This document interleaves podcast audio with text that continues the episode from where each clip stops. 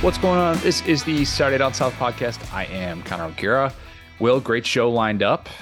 Awesome, awesome interview with former Tennessee offensive coordinator and new USF coach Alex Golesh. That's going to be fantastic. I think a lot of people really enjoy hearing from uh, from somebody that obviously had a big part in the SEC storyline in 2022.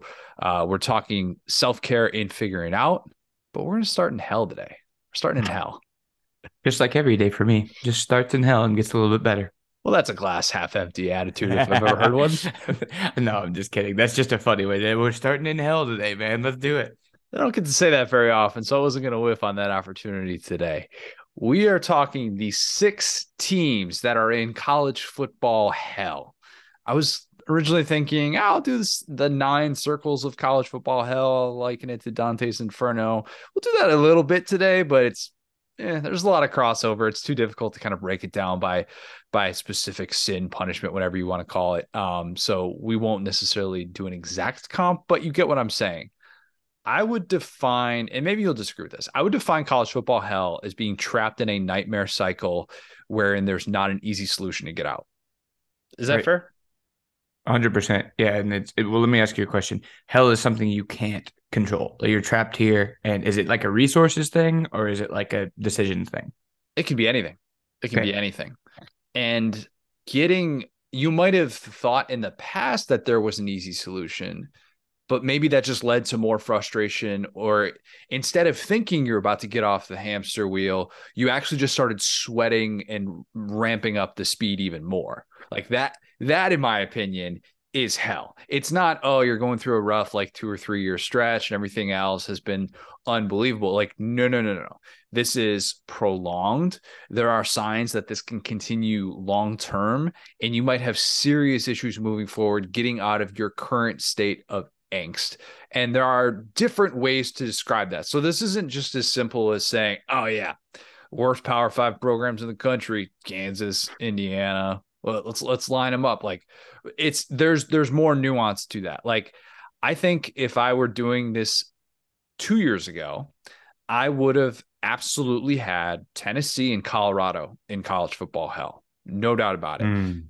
Tennessee basically had to clean house shoot the moon with the NCAA violations, of which there were 18 level one violations. They had to pray that they hired the right guy, pray that they took a chance on the right guy at quarterback, and then hope that it all worked out. And so far, check, check, check, check, check, like everything worked out. And that is rare, but that was not necessarily an easy solution to get out of college football hell. Colorado made the splashiest hire in school history by getting Deion Sanders to take over. And uh, basically, they said whatever the risk is in terms of who he is as a head coach and his shortcomings there, he will make up for it by what he's doing to hire the right coaches and by getting enough talent through those doors to get us out of college football hell. So I didn't want to put Colorado in that spot because it doesn't describe their current vibe. And I don't even think Vandy is in college football hell. As weird as that sounds, like that, some are going to think, okay, that's that's where you start, right? Like program like hmm. Vandy, you can't get out of that. They're just sucking that, you know, doing their first major renovation since the early '80s to that stadium. Like Vandy is, come on, that is hell. I think Vandy's more purgatory. I do. I Fair. think Vandy is. There's a certain level of acceptance. Right. It is. It, it does not aspire to win championships that's not the goal. That they make no bones about that. Despite what Clark Lea might have gotten up on that podium and said at SEC Media Days, they are aspiring to main, maintain amateurism and win as much as possible within those confines. That is truly who Vandy wants to be, not so much this is all about you know championship mindset day one. You know we we didn't think that the previous coach you know got us on that championship level. They, they don't talk like that. And that's probably why when clark lea said that everybody and their mother's like wait a minute. You said what? But no. You're gonna get a, a, letter sent to your office now. It's just gonna be from the Vander, vandy football office. It's just like you, you think we're not here to win championships? Clark, Clark, Clark, Clark, Clark, Clark. This is uh, let's let's dial it back. Let's that's all we're going for right now. And I mean, besides, Vandy just had a five win season wherein they had a bowl or bust regular season finale. So a little bit different. And I'm not saying Vandy is like out of the woods because I know these things aren't necessarily linear, but there's nothing torturous about the experience of Vandy football because of what we kind of know going into it and what basically the entire 21st century outside of a nice little stretch run there by James Franklin has told us. Before I start, Will, does all this kind of make sense? Um, two things. First off, as you said that, do you think uh, Colorado hiring Deion Sanders is the splashiest hire in college football history? Mm, Bama hiring Saban is pretty notable. Um, man, that's a good question. That's a good question. I don't think it could be considered the splashiest ever because you need a splashy program as well.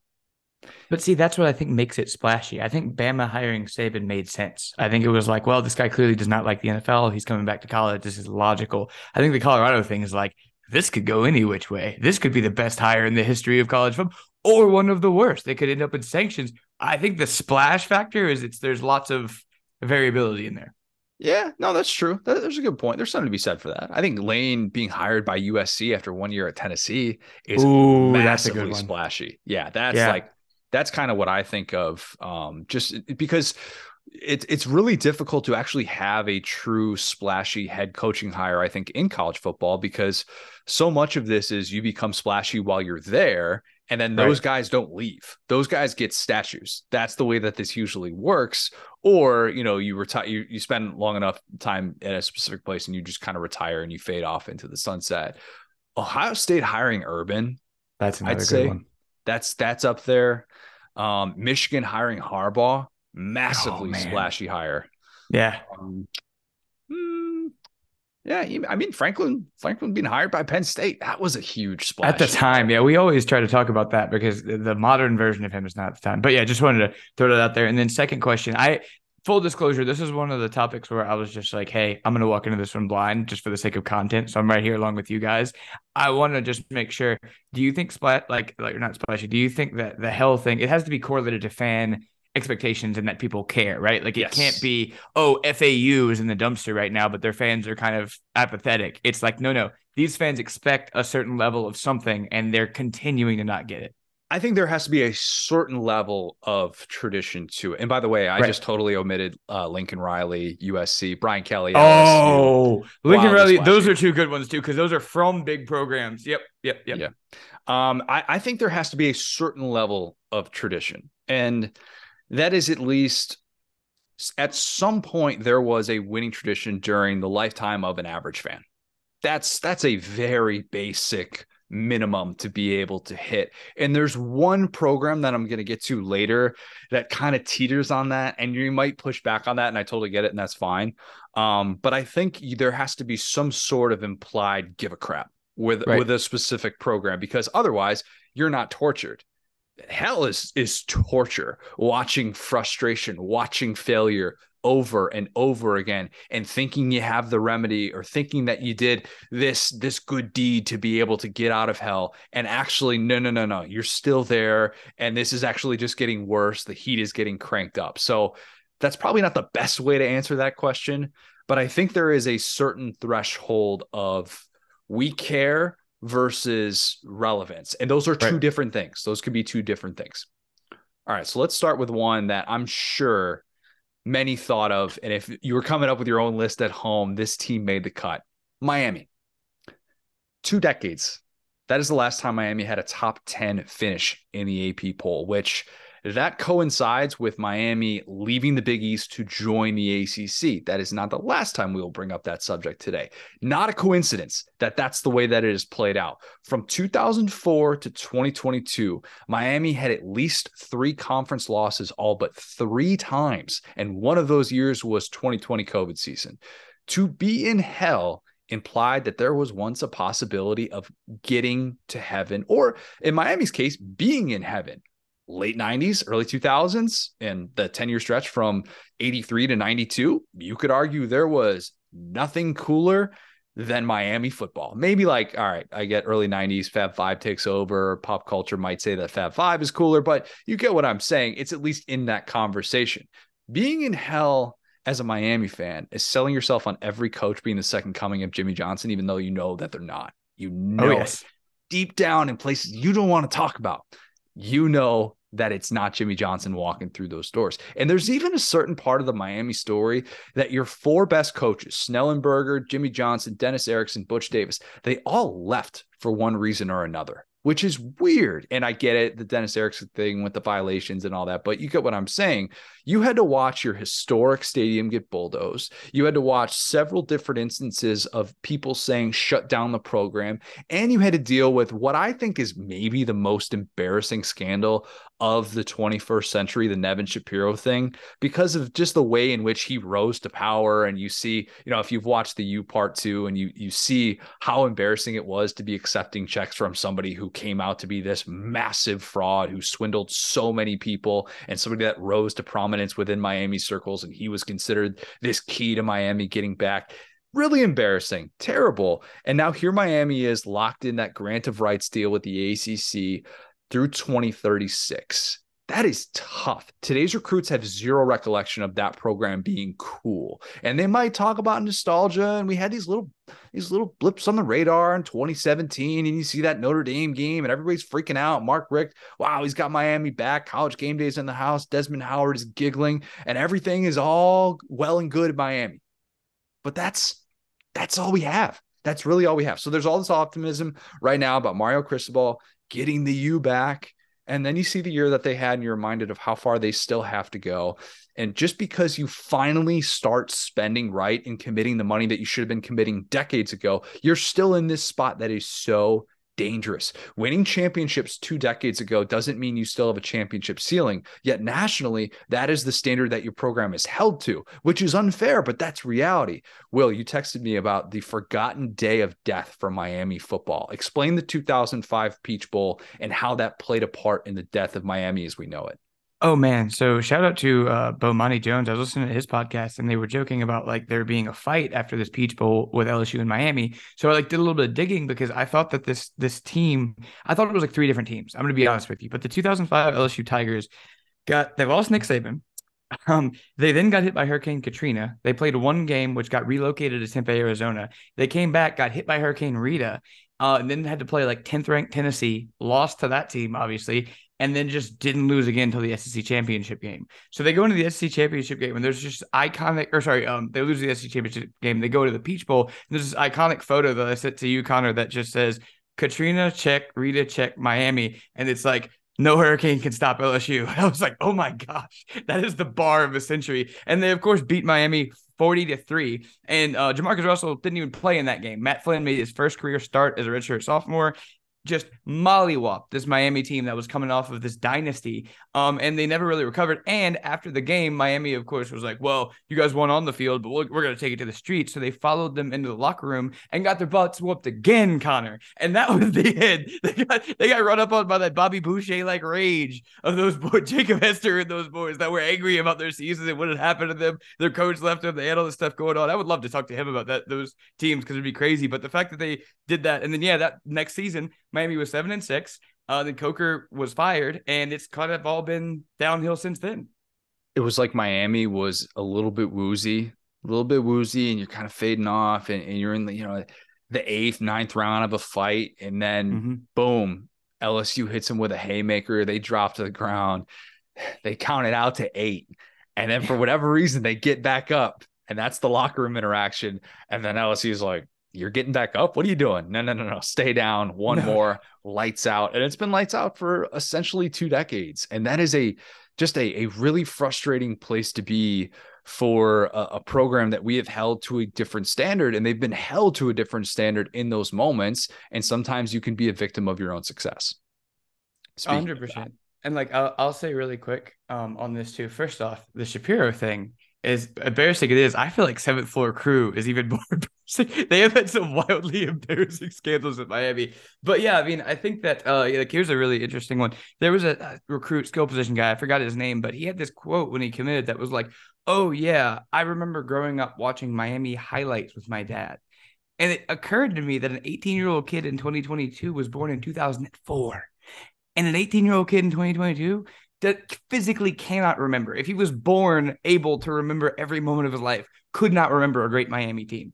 And so it's just crazy to me because like when people talk about getting the U back, the players currently on that roster do not remember Miami being great. I honestly barely remember it because I was like 6 or 7 and I'm nearly 30 whenever they were like dominant dominant. And so yeah, it's crazy to think that like all of that lore fans remember it of course, but current players like Uh, you can't really even sell me that they're they're the nostalgic about young Miami. And that's a that's a a a place that you fear and you see that that that timeline. You start doing the math and you're like oh man we're so we're f- further and further removed from that. And there are a, a couple of programs that know exactly what that's like including the next one that i want to bring up nebraska of course very similar to Miami in many regards. I don't want to repeat myself too much here, but as we've talked about before, those 80 year old former Nebraska players sitting in the press box who pound the table and discuss every time the black shirts let up a six yard run, they are living in college football hell. Oh, yes. Matt, Matt Rhule, Matt Rhule, he's coming in. Why is Nebraska in college football hell, but Colorado isn't? They both had splashy hires, right? Colorado shared a national title. We remember that. Probably not, actually. I don't even remember that. I've seen the 30 for 30, but still, uh, it doesn't have anywhere near the peak of what the Tom Osborne era was. Three national championships, 25 year stretch where they finished outside of the top 15 once. All right. I mean, that is a really ridiculous run. It's one of the best runs ever. Some would say it is the best run ever. Alabama has obviously since trumped that. Also, Nebraska is not acquiring the, the five star talent that Colorado currently is. Here is your mind grenade stat of the day Colorado goes out, gets Travis Hunter, Cormani McClain, right? A couple of former five star recruits. In the recruiting rankings era, Nebraska signed a total of just two five star recruits Marlon Lucky in 2005 and Chris Septic in 2000. Wow. They, yeah. Not even Suh, huh? That is rough. Suh was a four star. He was he was a four star in the composite. Yeah, as crazy as that is. Yeah, so you're talking about going almost two decades without bringing in a single five star recruit. Though I am old enough to remember when, for a very brief minute, I was like, wait, is Micah Parsons about to commit to Nebraska? Is that going to happen? But no, that didn't, of course, happen. Nebraska sells itself on hope, and it's it's unique in a place with no pro sports, one division one football team. This is a unique dynamic in that state, and it's not the only one that's in that that that is in a predicament like that but it does feel just different. How is being at a bar in Lincoln on a Friday night in the dead of winter and watching people be totally locked into the projection screen showing the 62 to 24 Fiesta Bowl beatdown of Florida roughly 20 years earlier? That is hell that you are living in right there. And I don't even know if they had, I think they had the sound turned up a little bit, but watching that game on mute would probably be even worse because you can't even take yourself back to what you felt in that moment. Or maybe you're there with like a young kid who doesn't even remember that, in which case I'm like, why are you at a bar with a young kid on a Friday night? Go home home and just watch that on Big Ten's greatest games or something like that. Um, they do stuff like that. That's the worst. I hate that was like a big eight team at that point, right? That wasn't even a big 12 team. Yeah, that's uh, that, that drives me nuts. And for everyone who says they sinned by getting rid of Bo Pelini, and that's why they're in hell. I actually think that lacks a little context. I do.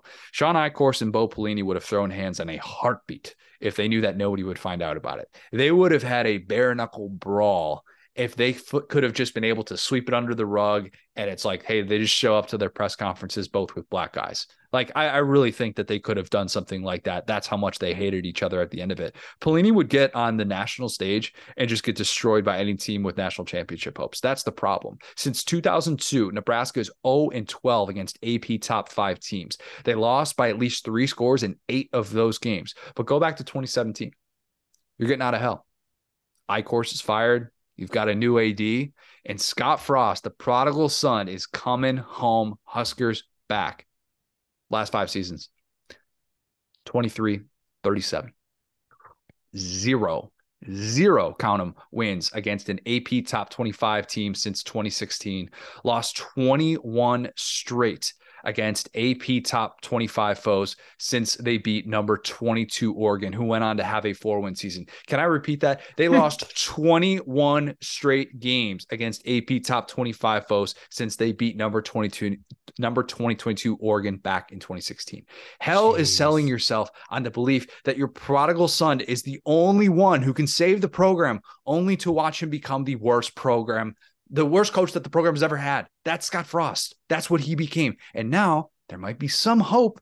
All right, Matt Rhule, he can do a much better job than Scott Frost. That's not saying much. And you should always be, at least for every Nebraska fan moving forward, if the Scott Frost era taught you anything, it's that nothing is guaranteed in the sport. Absolutely nothing. Yep. Being in hell as a team without a that that has this this sellout streak that dates back to the John F. Kennedy era that that is at the top of the Nebraska resume right now. That is the only thing that they can truly say, "Hey, you know what? This is what we are." And there's pride in taking that. I'm not saying that there's not, but when that's your biggest selling point is loyalty, that is really tough. And I think Nebraska fans even right now, even though they wouldn't want to admit it, they would probably just strive to have what Iowa has. That's all that they can really hope for.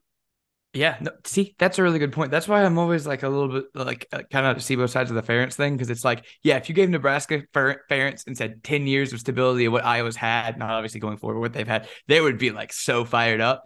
Um, but yeah, this is the rhule thing is super interesting because I'd say probably one of our most interesting off-air conversations was about Nebraska and if they could ever come back. And I was talking to one of my buddies about it. I texted you about it, and I was like, "Hey, like, could one coach like come in and kind of save them?" And the amount of like data that you hit me with about like, well, a lot of the run was because they kind of like invented strength and conditioning, and everybody yep. caught up, and like, like just fact after fact after fact after fact about like why Nebraska was in the situation. So I think Matt Rhule is about you know I'm ready to look stupid about it if they can't if that that's not it, it's not going to happen. You know what I'm saying? If that's exactly the coach, kind of coach that I was thinking of that might be able to come in and save them, this is the last guy. This is the last stop of the train because I, he was successful at Baylor. Obviously, not a great NFL coach or anything, but probably just a college coach.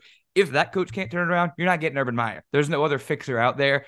You're you're cooked. So I I think yeah that and and their their success that's the thing. It's like their success with Pelini you know you had a couple of nine ten win seasons. They almost beat Texas the year that Texas went to the title with Suh and the like last second field goal yeah extra controversy second put back on the clock. Yeah right yeah. like there I I remember that. Like I as a you know as a nearly thirty year old I remember that. So it's like easier for me to conceptualize that even than Miami because I don't even ever remember them actually being good. But they're not even in that conference anymore. And Texas isn't even in that conference anymore. They're in the Big Ten. And since they got there, they've been bad outside of like 2016, which was bad. They, I remember they played Tennessee in a bowl game and just got crushed. And that was like their only like okay season. So yeah, if Rhule can't save it, I'm ready to say I was incredibly wrong about that take.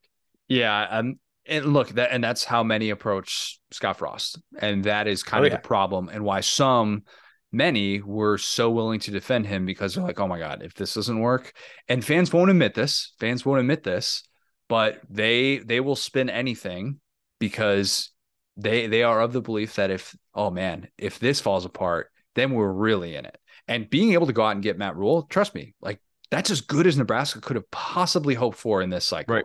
That's great. And if he goes on to have success, that'd be awesome. And I'm not of the belief that, oh, if this coach can't win, then nobody can. I'm not necessarily a believer in, in that, like, that was a fair expectation to put on Frost because so much of this depends on the decisions that you make from a personnel standpoint after you get the job. And it's not as much, oh, you're the prodigal son or you're not. It's all right, well, then there's got to be somebody out there who can at least get them some sort of relevance and if that's Matt Rhule, then that's Matt Rhule, but it's not necessarily one specific type of coach. Obviously, it helps that he has the background that he does. I just want to say really quick. I, again, I again have not seen the rest of this list, but so far there is one common thread, which is that our prodigal son will save us. We see it with Mario in Miami. We've seen it with Scott Frost yeah. here. And you know, and, and Michigan tried that with Brady Hoke, didn't work. Jim Harbaugh, I think uh, he's done well. I think we could say the Harbaugh thing worked, but outside of like Harbaugh and like two seasons of Coach O, that strategy almost never works. And I'm the more I see it, the more it starts to reek of desperation. I don't have Michigan on this list, by the way. No, no, no, no. no. I know, but I'm right, saying which... like that strategy just seems like it. It seems like a great PR move, but every one of these programs tries it and it almost never works. Fair, exactly. Very much, very much the case. Program that hasn't had to deal with that in a very long time. I have Iowa in college football. Hell, I know. We just talked about the success. Nebraska would love to be in that place, a higher ranking of hell.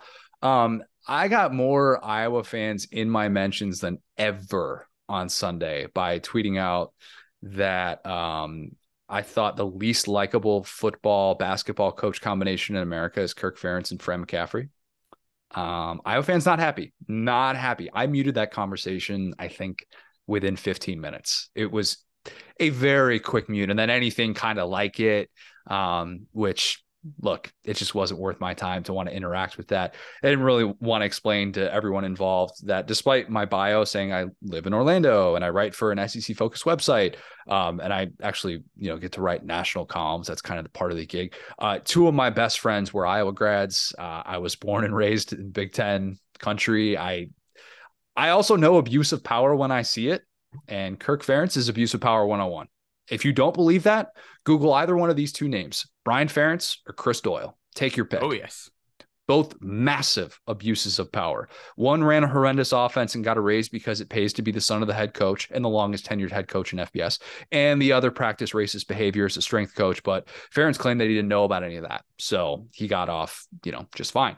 He also didn't have the awareness to recognize that reporters are allowed to ask about your son when he's leading the nation's 128th ranked offense. And you probably shouldn't respond to a reporter by saying, Well, I'm glad I don't have to be a reporter for a living and my life is so great. Kirk Ferentz, that's him. That's what he's become. I hate what he's become. It sucks because he was one of those guys that I banged the drum for in like the 2015, 2016 range. And I think what he has become as a 67 year old head coach isn't because of his age, it's because he's been given so much power. And that's frustrating. He can do no wrong. Gary Barta, the AD, loves him. He's done a lot of great things for Iowa. And I won't take away what he's done for that program from a stability standpoint. He's raised money for cancer research. Kirk Ferentz has done good things. He's done very good things. But being in hell is having the state's highest paid public employee decide that his son is worthy of running whatever they call offense at Iowa. It is an offense. Mm-hmm. Don't even look at the buyout for Kirk Ferentz because he's not getting fired. He's just not. Buyout's 42 million bucks. I had to look at it. Sometimes being in hell isn't so much wins and losses. It's realizing that nothing is really going to change until the person in charge is no longer there. That's how I feel as a Bears fan with the McCaskey family. It is hell being a Bears fan. It really is. You can throw out all these stats about all-time wins with the Bears. And is that supposed to make me feel good? Uh, or am I just supposed to ignore the fact that in my lifetime I've seen one Super Bowl appearance and it was a blowout loss for one of the biggest market teams in the NFL? No, like that's not supposed to make me feel good. Iowa isn't in a terrible place from an on-field standpoint, and you could point to the fact that if they finish in the top 25 this year, it'll be the fifth consecutive year to finish in the top 25. Longest such streak that they've ever had is five years. But Iowa has an obvious ceiling because the only time that they ever finished, well, in the last decade, the only time in the last decade that they finished in the top 10, everyone called them a fraud the whole time. And it ended with the Christian McCaffrey led beatdown where they clearly did not belong on that field in the Rose Bowl. And they're going to continue to have a ceiling as long as Brian Ferentz is the OC. They amended the contract for Brian Ferentz. Have you seen this? It's bad. It's real. Oh, bad. yes. I sent this to you. If he simply has a an offense that averages 25 points per game in the year of our Lord 2023. and oh, don't forget this other caveat. Iowa's got to get to seven wins. They can get there via a bowl game. They can get to the pinstripe bowl at six and six and then get win number seven, and he's good. If that happens, he gets a two year extension with a bump in base pay and a bonus. 25 points per game. That would have been good for 85th in the country this past year. It is the equivalent of a rich dad saying to his son, if you get a C minus on your geometry tra- on your geometry test, I'll buy you a Bentley. That's hell. This is like uh oh, what's the um the Adam Sandler movie where he has to go back to school. It's like that's like Billy Madison. Billy Madison. Course, yeah, yes. yeah. I kept wanting to say Tommy Boy for some reason, which is like similar but different. But point being, like this is exactly where he's at. And like to be yep. clear, let's call a spade a spade here. We were making fun of Mike Bobo, and you were saying, okay, if Mike Bobo scores over forty points a game, you'll give him credit. Twenty five points. That's Twenty five. This is not two thousand four. This is not 2004. 20, yeah, that's insane. And like I I will have to be devil's advocate about Iowa here, which is that the expectations, right? I don't think they expect to make a college football playoff. I think that beating Ohio State or Michigan once every two or three years, being tied in you, you know, with with Kittle and those boys, I think they're kind of at their expectation. That's why they're defending this guy instead of dumping on him. Because if they were below their expectation, and, and like, and you know, that goodwill wears off you know, in a year or two. I think that if they were genuinely below their goals on a consistent basis, I mean, truly, as it's impossible. I understand this, but they are truly like an OC away from being where they need to be. Whereas, like I said, I feel like that's a little bit different from Nebraska because there's like an overhaul of the booster infrastructure. They got to change everything. I think that that, that is a guy that again, not just not defending his character. I think the way he runs that place like a compound is ridiculous. But I think that based on what their expectations are, I don't think it's fair to say that they're underperforming those. And if they lose True. him, they will almost universally backslide because to win at a place like that, you have to kind of get it. And there are fewer and fewer guys who want to take the time to get it at a place like Iowa. But if that is your acceptance, if that's what you're accepting, then half the time you watch your team, you're just banging your head against the wall, and you know that's the case. And that covered the Big sucks. Ten. What do you think the most of them are doing? All right, fair, perfectly fair. Okay, maybe Iowa was a little bit. Maybe maybe I got a little bit personal. I got a little bit in my feelings after that comment on Sunday night, but nonetheless, there is hell is watching Brian Ferentz run an offense. I oh, will yes. stand by that. I will definitely oh, yes. stand by that. And listening to Kirk Ferentz have 80 minute press conferences wherein he defends the decision to keep his son, despite the fact that he had one of the worst offenses in all of college football.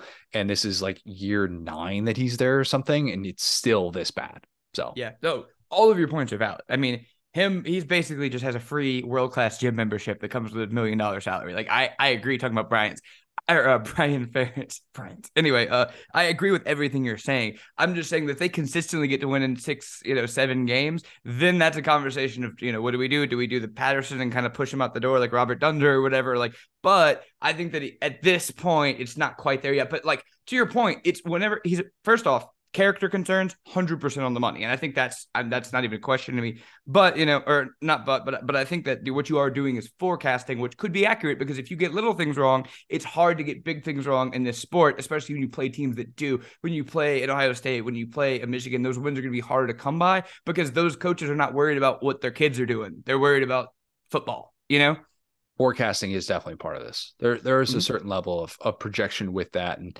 how this thing can continue to stay stuck in the mud for years to come. Mm-hmm. Another Big Ten team, Michigan State. Oh yeah.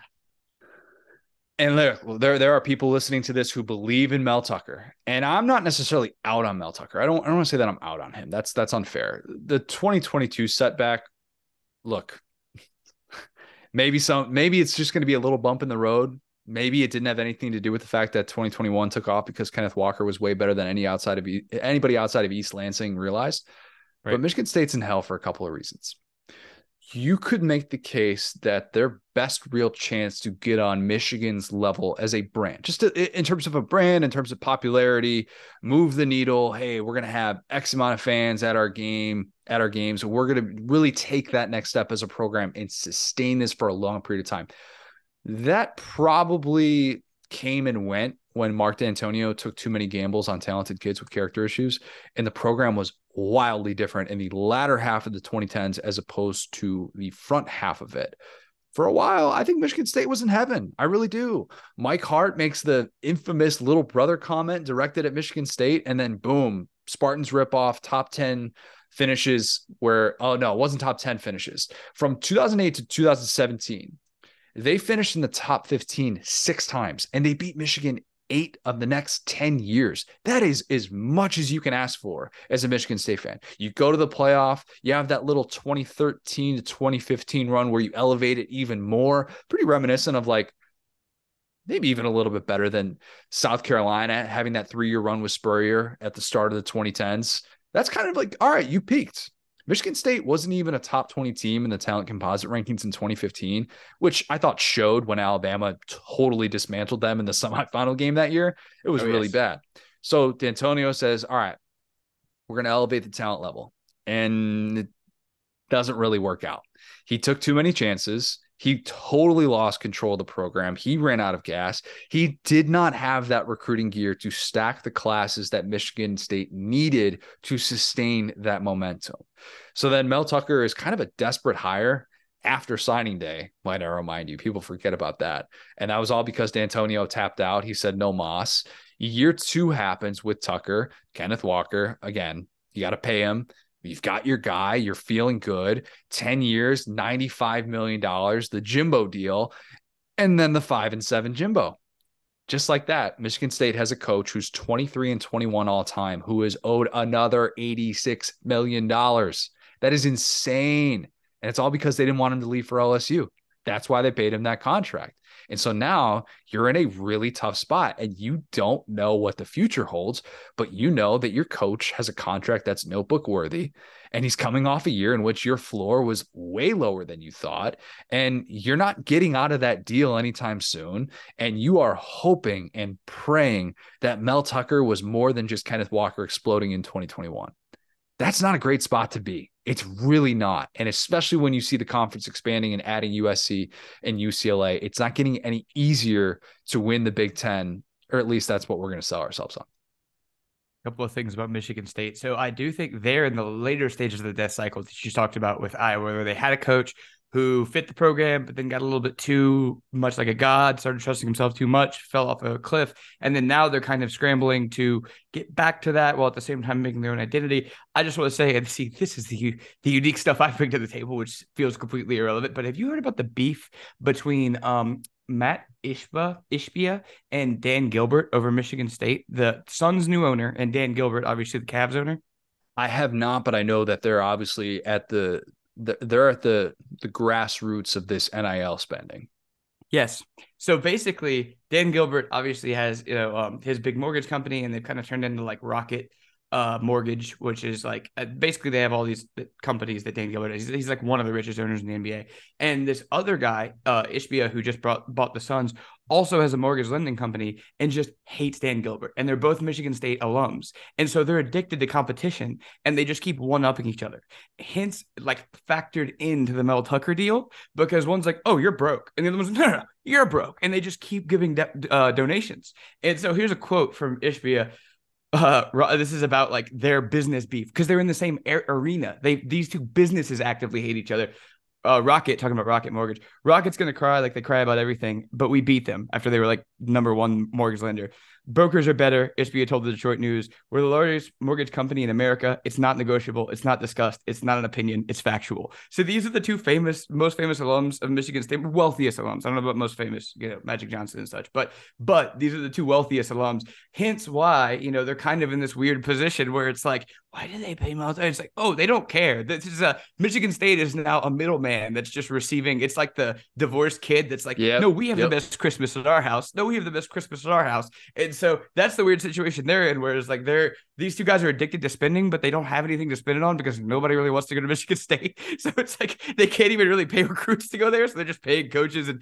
upgrading facilities, but like not really. And it's like such a weird situation because there are so many of these teams that you're just like, well, if they just had a good donor, they might be fine. Like I've said about Washington. It's like, well, if one guy who lives in Washington could just go in there and drop some NIL money, they'd be fine. It's like, no, Michigan State has that. They're in the best situation they could possibly be in, and they ended up with this. it's not as simple. It's never yeah. as simple as that. There's a reason why college football is not strictly about dollars and cents. It is a huge factor. It's wildly important, but just pouring money on something doesn't make your problems go away. That leads me to my next program. Certain Texas A&M Aggies. Oh, they are in college football hell. Do not make me pull out the notepad. All right, let's do it. Okay. Just remember this for anybody that says A&M isn't in college football hell, despite the fact that they have a coach who just went five and seven in year five. Um, after 2023, Jimbo Fisher is still owed $76.8 million. After 2024, don't worry, the buyout goes down all the way down to $67.55 million. Uh, 2025, okay, we're getting there. Uh, it's still $58.2 million. But here's the good news. After 2026, it's going to be less than 50 million bucks forty-eight million seven hundred fifty thousand dollars. So that's fine. Um, look, that's part of it. It is, and that's for a program that's just trying to play in a conference championship game for the first time this century. Okay, that's a lot of money. It's a lot of money to have committed to a head coach who, right now, hmm? when you say this century, Connor, do you mean the 2000s or over the course of the last century? We just mean that we just mean the 21st century. To be clear, we just have some old records over there at A&M. You never know. Anyway, my bad. Shout out to the 1939 Aggies. They're doing well. It is hell to think about that kind of money being committed to a coach with anything other than at least a nine win floor. A&M does not have a nine win floor. That's not the case. Everybody makes the eight and four jokes, and there's an element of hell to that in itself. But it's torturous to think that no matter how much money you throw at a problem, it still can't be fixed.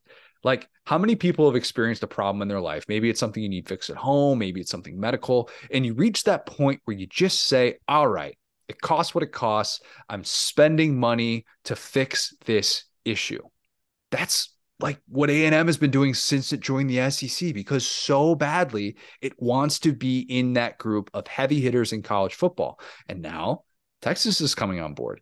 Sort of like when you're in your first semester of college and then like your boys from home visit you and you want them to think, like wow you're you're awesome. You're you're killing it right now. Or maybe maybe you know you got your first job out of college your boys come in town or something like that. You're like drinks on me. Let's have a good time. And you want them to think that you're doing really well. You take them to the coolest parties. You want to show them a good time for the simple fact that you want people that you care about to think highly of you. A&m fans can deny it all they want but they care how texas thinks of them. And why wouldn't they? They should. They were the ones who went off to la to pursue their dreams while texas stayed back in french lick indiana. So that they can be a big fish in a small town. Bet you didn't think you were getting a French Lick, Indiana reference on today's podcast. Shout out Larry Bird. A&M's in hell. For French Lick. I this is my favorite. I'm just so southern that when you say stuff like that, it just makes me so happy. A&M is is in hell right now because Texas is visiting this weekend and the Aggies are not with the cool kids in the SEC. They want to be, but they're not. They might drive the nice cars, they might have the nice clothes, they might be cool by association, but deep down, they're not the ones moving the needle like they hoped they would be when they joined the SEC and even after they hired Jimbo Fisher. That is a hellish place to be. And hell can also be Oklahoma Thunder fans. Ears perk up. The six of you listening. Hell can also be seeing a potential championship window close that is the danger A&M is facing if all of that talent that Jimbo Fisher brought in with that historic 2022 class, if that all of a sudden can't make it work and can't get you to that place and you don't sustain that level of talent, if it dips at all, that window is it's slamming shut. And that's the reality that A&M is staring at right now. You don't think that hiring the best offensive coordinator in the SEC, Bobby Petrino, will turn this around? Did I say he was the best offensive coordinator? You took him number one overall. I took sure him did. number one overall. I said if I were starting a team today, all things equal, he would be the guy I'd want scheming, developing quarterbacks for me. Yes, 100%. Does it mean that it can escape the Jimbo Fisher factor? Eh. Uh, That's a good distinction. I'm yeah, I'm, I'm not I'm not dumping on you. Like I, I think we both think he's a pretty good offensive coordinator. Like I had him kind of in the upper tier as well. I yeah, I think that it. I mean, it's another weird situation where you could argue this team is about a coordinator away. Maybe he is that guy, but it would have to. That's the thing. Like for Iowa, it's like, well, maybe something could like if let's say Brian is showing the door. It's like, well, it wouldn't be that weird if they ended up with some like cool young guy because it's like the opposite. With Jimbo, there is no cool young guy. It's gonna have to be some boomer. So Petrino is kind of the best case scenario. And so yeah, I think this is about. I mean, this is the best you could really reasonably hope for with Jimbo Fisher. Uh, is you know keeping the defense I can't believe this coaching staff. I'm just blown away by this coaching staff every day. They need to hire the dude. What was his name? Banks that used to be at Alabama. That ended up at Texas as their special teams coach. They need to hire that guy. just the, to monkey, the monkey guy, right? Yes, the guy who was like married to the ex stripper with the monkey. I, I said that as if everyone knows who that is. Of course they don't. Just sickos like me. But they need to bring in that special teams coach too to just have the strangest coaching staff ever assembled. But yeah, no, I I think that's. I mean, this is as good as they could do. So yeah, I could see them getting at nine or ten wins next year. But you know, you just you just never know. And as long as Jimbo is there and they're on the hook for it, and there's not some weird uh, scam that oil people can do to get double their money and get them out of there, yeah, I think they're kind of there. There is a caveat of it, you know, whenever uh, your kid is entering college, Jimbo Fisher's deal ends, they maybe then they go after like Lincoln Riley or something, and then they turn it around. But it has to be past this administration, I think. Yeah, but even if I because ideally, if you spend that money, you're doing it so that you don't face embarrassment. That like whether people want to admit that or not yes it's about winning championships. It's also about trying to avoid embarrassment. It's trying to elevate your floor in any possible way. And a&m to date has not been able to escape that. We take that for granted so much. And it's one of the things that makes Kirby and Saban unbelievable and already on the short list of, well, I mean, Saban is number one, but it's what has put Kirby already on the short list of great 21st century coaches is how much he has elevated the floor of that program. And there's a reason why we don't look at the contract at any given point so far. Of course, that contract has been in the midst of two national championships. If they go seven and five, you know, as everybody is predicting Georgia to go this year, then we'll of course have a different question about that. But that's the problem. And when your floor is what it is right now, hmm, you're in hell. And that's another thing about expectation is that if this was uh, even 15 years ago, Texas A&M, that was kind of just this middling Big 12 team where they like more cared about the traditions and like it was just kind of like a cool like it was more about the uh the atmosphere than it was about actually winning. But once you make that commitment to try to be you know, uh, 1970s Nebraska or modern Alabama or you know 80s Miami and you say okay we're going to be the class of college football. That's when you become a disappointment when you stay at seven well I guess this year they even get there but most years you know 7 to 8 wins. And it's like yeah I mean like I said if you had told A&M fans uh, 15 years ago they'd be in the SEC they have Jimbo Fisher they have all this stuff they'd be like woo but based on the last 10 years it's like how are we this bad? I don't get it Exactly. And that's that's what I think is is really tough to accept if you're an Aggie fan. I'm going to end with a place that I don't think a lot of people thought I'd go. Boston College. Oh my yeah. god. Yeah. Let's get weird. More people need to talk about this. Okay. Boston College sold its soul to the devil basically from a basketball perspective they did because football makes the money. You go to the Big East to the ACC.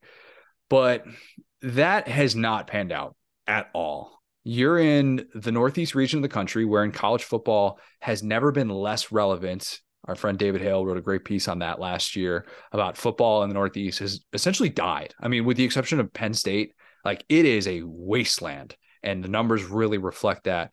And you're you're in a place where college football is very it's lacking relevance and much like Northwestern who at least has the right head coach, you're in a pro sports area that you're never going to gain the traction that you hope and think that you're capable of, despite what that market suggests.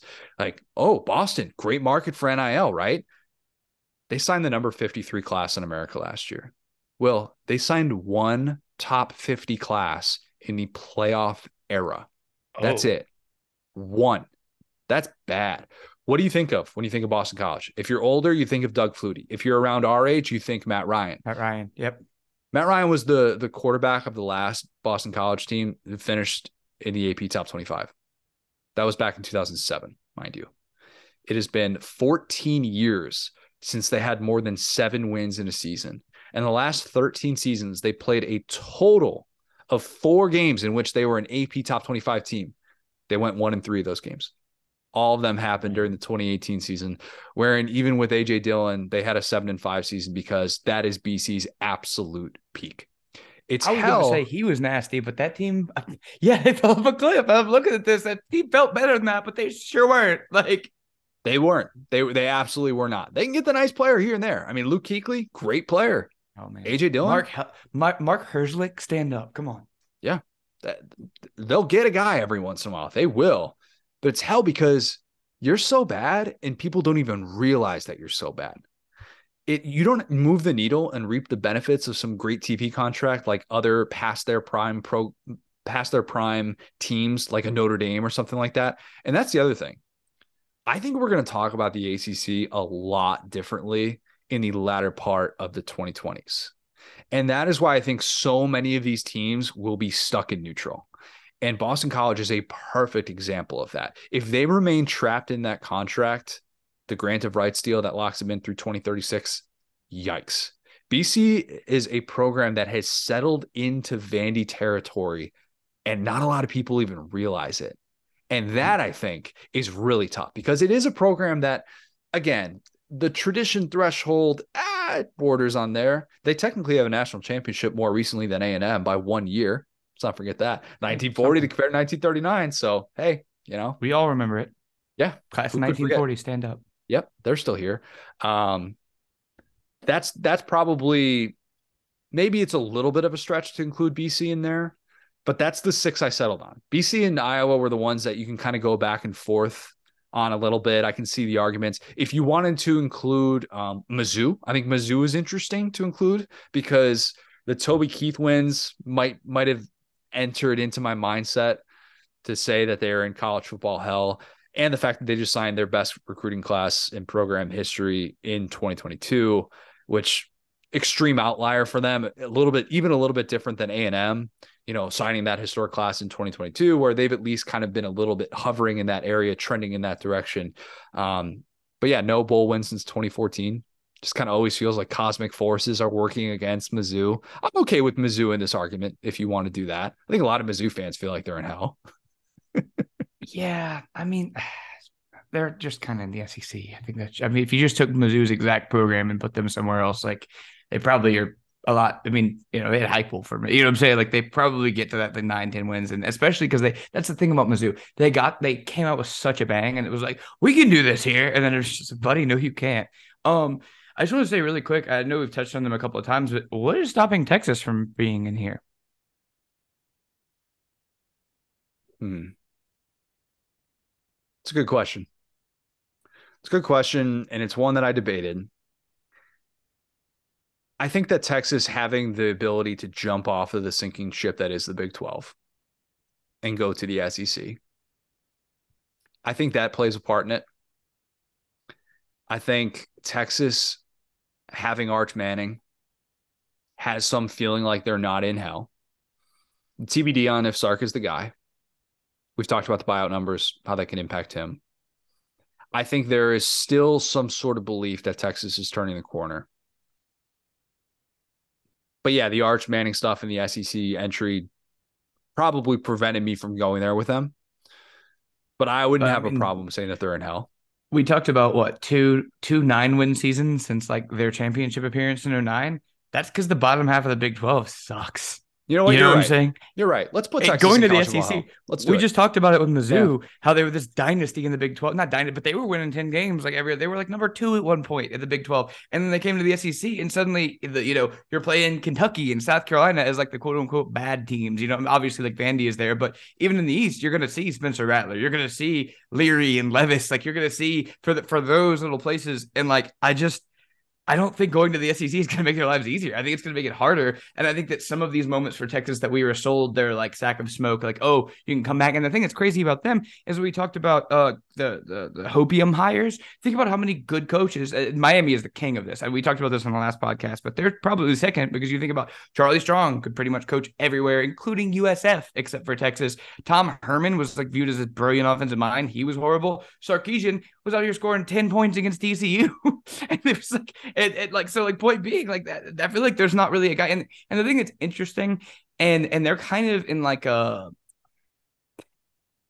their best case i feel is almost like auburn because they have such a weird booster situation at texas you know what i'm saying? But like they they kind of like like that's something that's insurmountable. It's like they have all this money like A and M, but their boosters are so involved and right. they're so like putting their own interests. Kind of even talking about Michigan State, we're starting to see lots of lots of things happening here where money does not buy happiness in college football. You got to have. It's better to have uh the buy-in and a good structure than it is to have money because if you just have money, you end up like a lot of these teams we're talking about. But yeah, point being, I, I think I think with Texas, it's like they would have to un uh, cut the, the what's it called the Gordian knot of their boosters to get into that 11, you know, 12 win thing because people have talked about retrospectively how great Mack Brown was at that and also how good Gus was at that at Auburn in terms of keeping the boosters happy. And I think that that's something that's so underrated in terms of being successful at Texas that these guys would rather look a certain way, behave a certain way than actually win football games. And that puts such a hard cap when you're when you're competing with Georgia and Alabama who care about winning football games and don't care about anything else. You're right. You talked me into it. Texas is in college football hell. You, are mm-hmm. right dumb omission by my part. I paid too much attention to the SEC entry and Arch coming to Texas. You're right. You're exactly right. And for a lot of the similar reasons that we outlined here, there's not one specific thing. And thinking that you're off the hamster wheel, Texas is a perfect example of a program that is still very much on the hamster wheel. Whenever I tweet out the fact that they haven't had an offensive player drafted in the first round since Vince Young, people always say, oh, well, Bijan's going to be that guy. Or, oh, yours is going to be that guy. And it's always, oh, it's going to be this next guy. And in mm-hmm. reality, it's still not. And you're right. They they should have been included. Absolutely. I bet there are people wondering why Auburn wasn't included.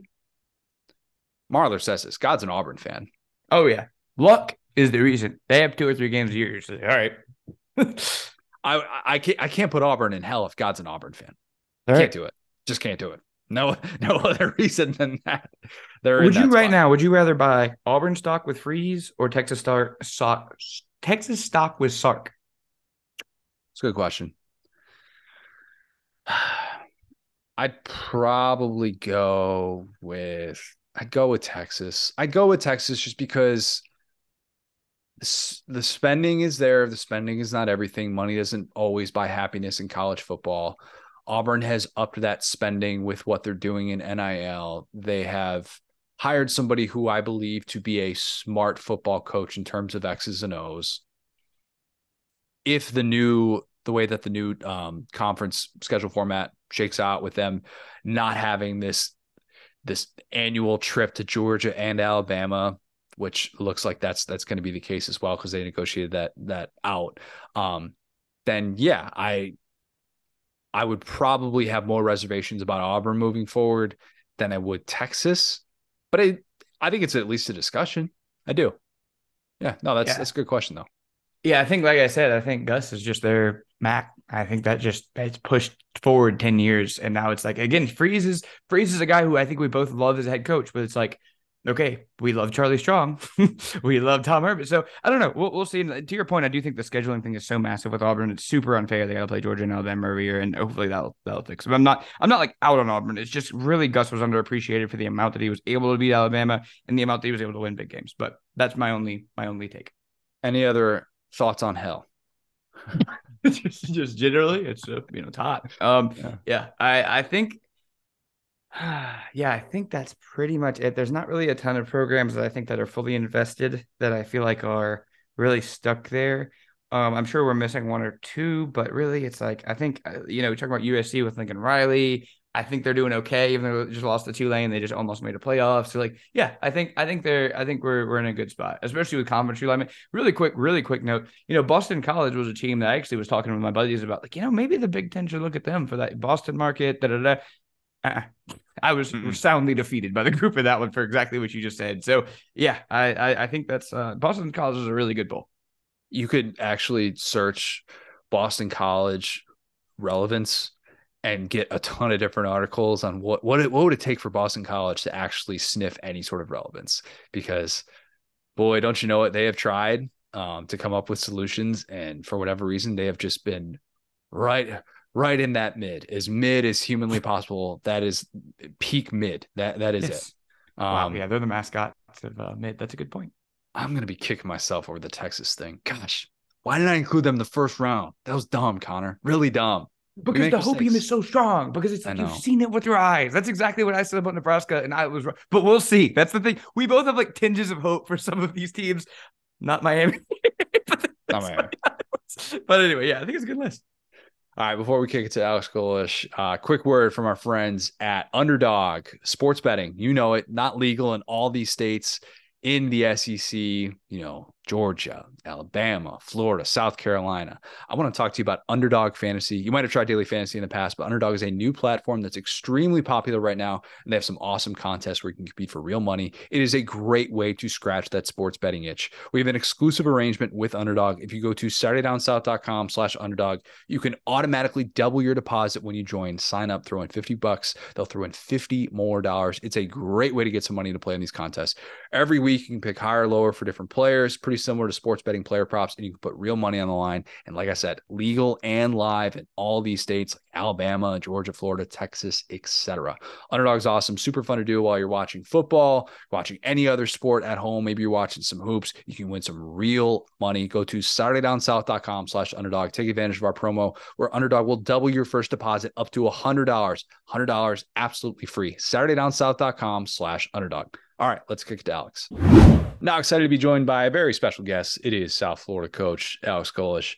Alex, uh, you're extremely busy right now. I always love to start with this with uh, with new head coaches. How many hours of sleep are you averaging right about now? Over under four and a half hours. Under. oh under. You know like what? Early three? on, it was it was worse. Uh no, I try to get right at four.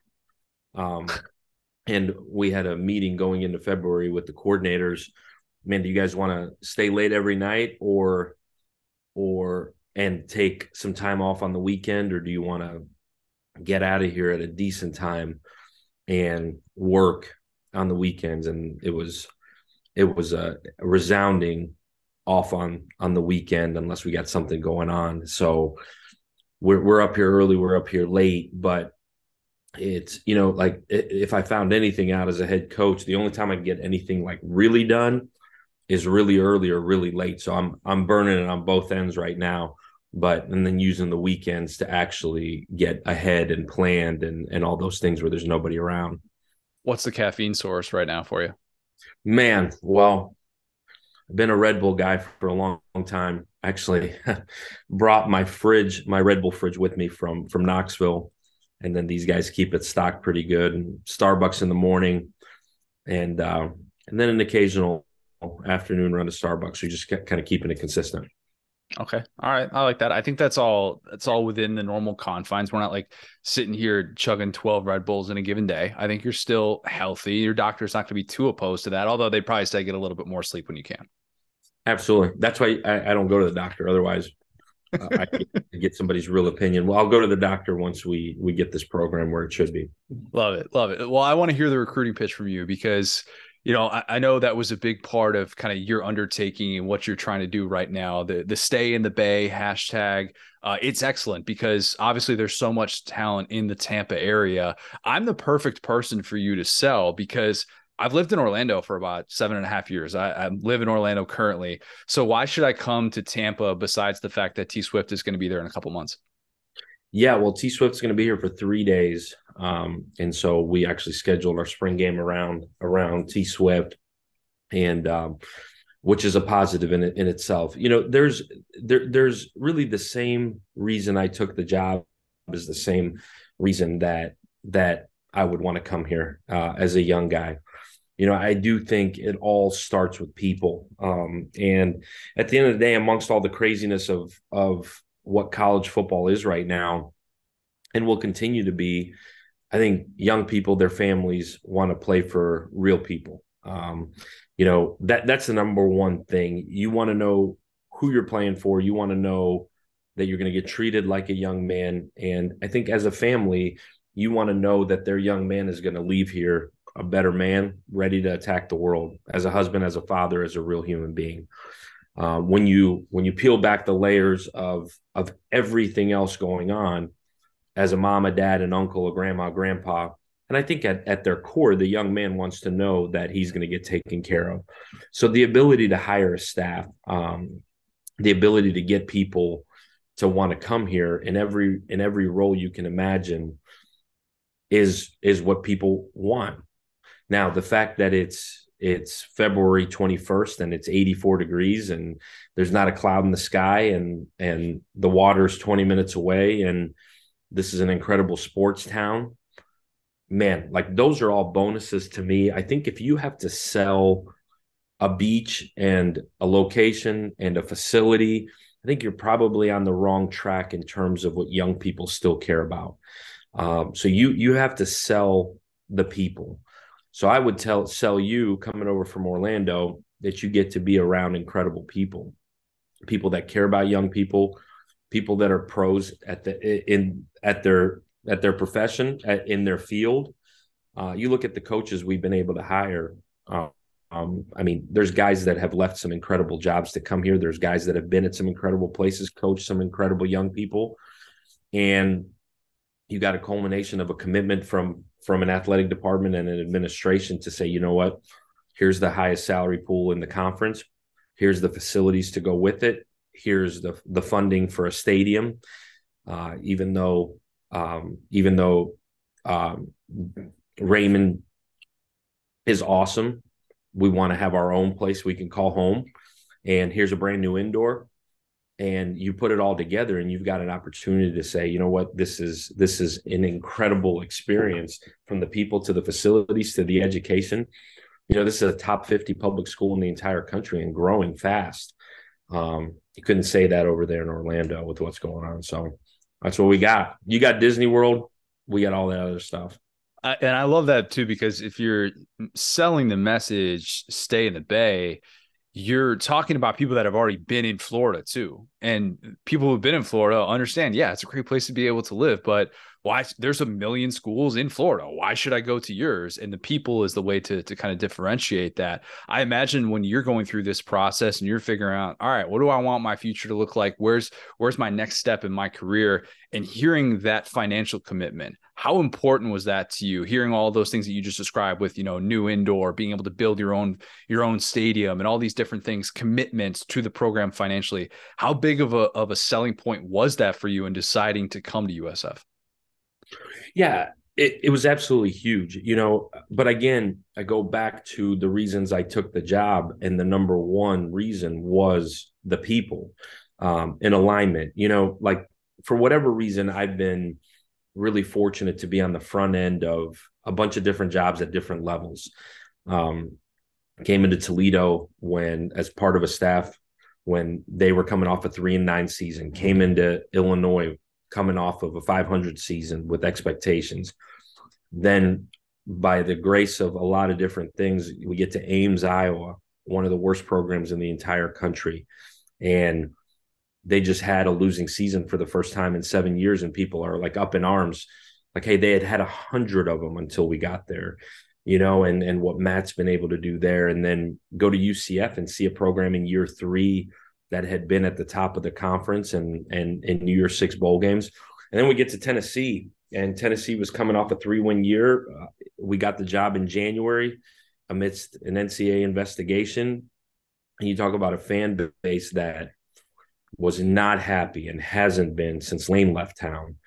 Um, and so, like you you put all those experiences together, and you're like, holy smokes! Like if I actually do this um, you know, what do I need? Well, if I learned anything, it's you need alignment, um, and and that's not just the president and the athletic director. That's the board of trustees. You know, our board of trustees, Will Weatherford here is is probably the most well known man in Tampa, and is a phone call away at any point in the interview process. Sitting down, talking to him, and seeing his vision for what this is, and knowing that it's not just a vision; he's actually gotten his vision done at every step of his life. And you meet our president, who's got a unique background. You meet our athletics director, who is totally in line and and with the entirety of the program. And and you sit here and you listen to these people and and our chairman of our foundation, who is heading up building the stadium. You know, you you talk to all these people, and one, those people wanted me here um, and I didn't even know that I wanted this. Uh, to to be honest with you, I was so locked into the season and what we were doing in Knoxville that I didn't at one point think, man, like what do I what do I get out of this whole thing? And I was totally content staying in Knoxville um, and working for Josh and and that administration and and gosh, what he's done is incredible. And going through that and learning from him and learning from how you run a football program top to bottom and again using all the previous experiences i've had knowing that hey the alignment has to be right. And then once you know the alignment has to be right now can we get players? At the end of the day if the alignment is right and you can get players you got a shot. And you know we talk about you talked about the stay in the bay hashtag. You look around the six counties around where we sit right around hillsborough county here like you can keep some of these guys home. Holy smokes, what can you do? Well, in this day and age, you now add the transfer portal. And I think that's what makes this job, I guess, gives it a, a cherry on top because, man, I'm going to fight my tail off to keep these kids home. But if I can't, and they choose to go to name a school, well, when they decide, you know what, it actually is really cold in Ames, Iowa or Pittsburgh, Pennsylvania, or Raleigh, North Carolina, or use an example of everybody that recruits down here. Well, it's really cold, or my my mom wants me home, or my girlfriend's back wherever. I'm sitting right here waiting on you, bro. Come on back.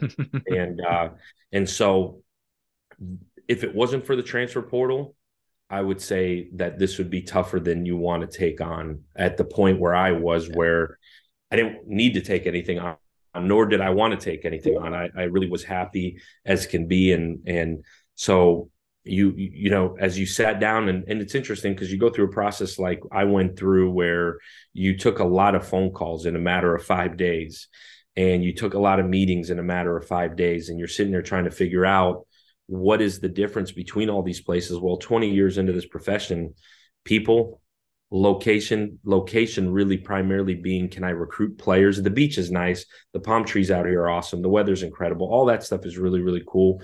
Are there any players with, without having yeah. to fly across the country again? Like i just told you where i've coached like like ames iowa is an incredible place to raise your family but they ain't like a bunch of guys that can run right around ames. And so the fact that they're all right here you know the nil initiative was a huge part um, if I learned anything in my two years in Knoxville, that better be right, and that better be aligned, and there better be a plan, and there better be a vision, and not just a vision, but a vision that's acted upon. Um, and so when you combine all of that, I feel like you got a shot. And if you can hire the right people, again, do you have the resources to hire the right people? You put it all together, and to be honest with you, in every imaginable way, Connor, I thought this was the best job in this cycle, and and I don't think it was even close. I want to dig into your roots a little bit. Uh, I don't really get to ask this question very often, but you were born in Moscow. Uh, do you remember Russia before you moved to New York? Yeah. So I was seven when I left, um, and I do. Um, I remember remember a lot. Um, remember playing sports, um, a lot of soccer, a lot of hockey.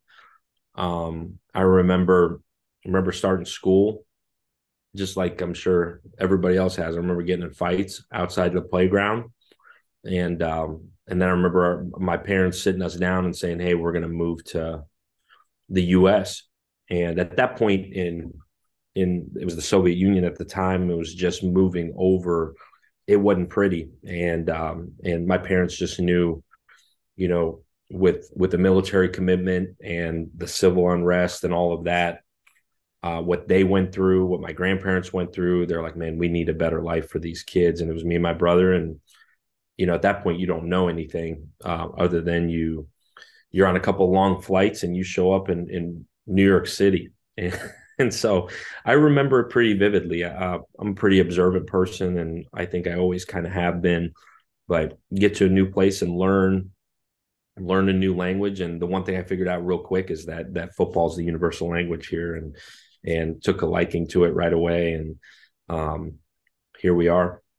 Do you, do you still know how to speak Russian? Yeah, uh, a little bit easier when both sets of grandparents were alive. Uh, I've got a grandma that's still alive, but but that's where I would practice in my off season long recruiting drives. I would make make my calls and I would still practice. I still get answers from my parents a little bit in Russian at times, um, but but I do. I I can speak it. It's getting harder and harder, but I can speak it. When did you uh, maybe when did you fall in love with college football, or what's your first real memory of college football? Yeah, uh, you know, I vividly uh, I can tell you when we lived in in Brooklyn, we didn't have cable. We didn't have a whole lot growing up, but didn't have cable. I just remember, like, I remember it like it was yesterday, watching Ohio State, Michigan. You know, you had you had ABC, NBC, CBS, and I remember watching Ohio State, Michigan, and I remember watching Tennessee and Florida.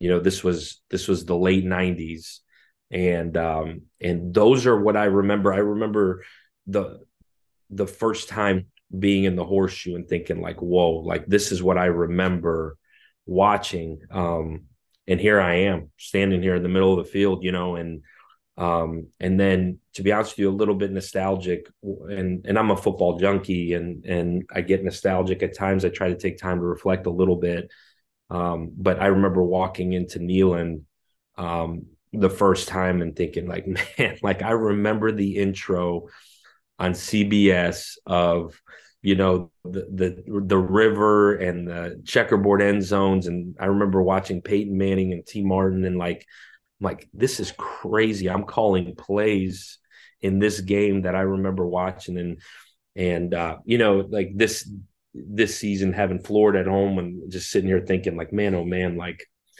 what a dream. Like like you're in the middle of it and you hadn't slept in three months. So it's not really a dream. You know what's going on, but like what um I don't know. Um again, a little bit nostalgic maybe, but but I think in this day and age of college football where maybe that part ain't super important anymore. Man, to me, I I just sitting in the box every now and again, I'd look over to to Joey, who's the offensive coordinator there now Tennessee, and Hoodie, who's my old line coach here. I'd be like, man, like can you believe this shit, man? This is pretty cool, you know. Um, and um, and so I still take a second to soak it all in and and really reflect on that. And those are those are the games I vividly remember. I love it when I see a coach that truly starts from, hey, we're starting at the very bottom. You're you're not just getting some job in the NFL where like, all right, you know, like your dad is this, your friend is this, your uncle is this. Like, no, no, no. You started off defensive line coach at a brand new high school in Ohio and you also got to work then after that as a student assistant at Ohio State, where you went to school. Um, be honest, how much did you pester Jim Tressel to say like, "Hey, give me give me whatever you got. I'll do whatever." like Rudy and you know at Notre Dame or something like that. I'll, I'll clean toilets for free. Like you, you seem like you were probably that guy early on. Yeah. So yeah, you said my, your dad. Maybe my dad was driving a box truck and then working at Little Caesar. So he didn't help me get get any job in that regard, but he did teach me how to work, and he did teach me that I got to go get everything that that I'll earn everything I go work for. Um, so yeah, started coaching. My high school offensive coordinator hired me at Westerville Central. He became the head coach there. He's now my player uh, director of player development here. Uh, but that's the guy that got me into coaching and and you know what? It wasn't even a phone call to Jim Tressel, but it is. It's it's a credit to Jim Tressel uh, for starting a program where young guys like me could get their starting coaching. And I think maybe to him at that point it was a free help deal. Um, but but um, Mark Dantonio, who had recruited one of my teammates um, in high school, um, got, met Mark, hit him up. He was leaving at the point at that point to go to Cincinnati and pa- pass my name on to Bob Tucker, who was the DFO at the time and and has since passed. And literally started working for Jim Heacock. And Jim kind of took me under his wing, and he's one of the really, really special men in this game. I got to work with his brother John at Iowa State, and and Tress always kind of took a liking to me too for whatever reason, probably because I was the first one in, the last one out.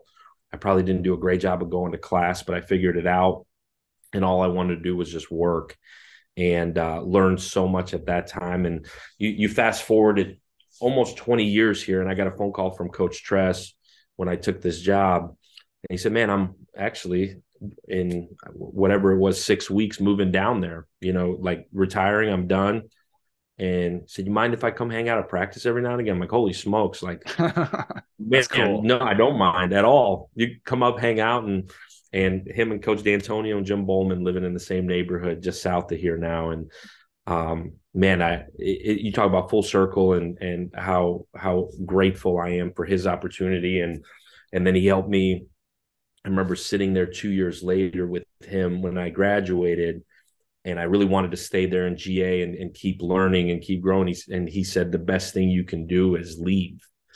And um, like, man, like, no, I'm at Ohio State. This is where I want to be. So you got to go learn something else and see it done a different way and help me get a job at Northern Illinois, uh, working for Joe Novak, who's uh, another Cleveland guy and had taken that program from the depths of the MAC to competing for championships every year. And and got my start there and got it rolling. But but owe a lot to Coach Tress for even just starting the program and letting me be a fly on the wall with him. And for whatever reason, at that point, took a liking to me. And I learned a lot at that point to you never know what young guys are where and and treat young guys like gold because he did. He treated the young coaches like he treated the full-time guys. And and if I had any opportunity to make an impact like that, I treat our young guys that same way you end up being kind of this like jack of all trades guy and you know your personality really is conducive to it where you know i and i you, end up finding kind of a lane where you're, you're doing tight ends coaching and you know you're the recruiting game coordinator and you're doing different things but you pretty much know your way around the offensive side of the ball you also get to claim Brock Purdy to a certain extent. I'm being the recruiting coordinator who gets Brock Purdy to Iowa State. We're looking back on that a few weeks ago. We're like, oh my God, that is that's significant because it seemed like nobody what do you have like five power five offers? What's a what's a story from maybe getting to recruit him or just kind of see him come to ames? Yeah super super interesting. Um you know brock um so the guy that coached him is is our pass game coordinator here joel gordon. So we we joke about brock all the time. Um, that recruiting of Brock was really interesting because we had a, a young man committed in that class already and we kind of thought all along, man, we may need another one. We may need another one. And here was a kid in Brock who had Boise State going into December. Uh, that was his only offer was Boise, and um, and he's in in Gilbert, Arizona, at Perry High School. Uh, at that time, a really really good high school program, but not one of the major players in in Phoenix, and and that was right at the start of all these quarterbacks coming out of the the valley there, and um, and we couldn't go off for Brock and go recruit him because we had to sign the other young man on early signing period. So as soon as we signed that other one, we went after Brock. And luckily for Brock, he made a run all the way through the playoffs to the state championship game. He really couldn't take any visits in December. And so his recruiting, it was like everybody else was in that same boat. And it went from Boise State to us, UCF, ironically enough, um, Alabama, Texas A&M, and now you look back on Brock, you know why. But as methodical as he was at Iowa State, he took all his visits. He literally considered every single school, and he chose Iowa State again because of the people.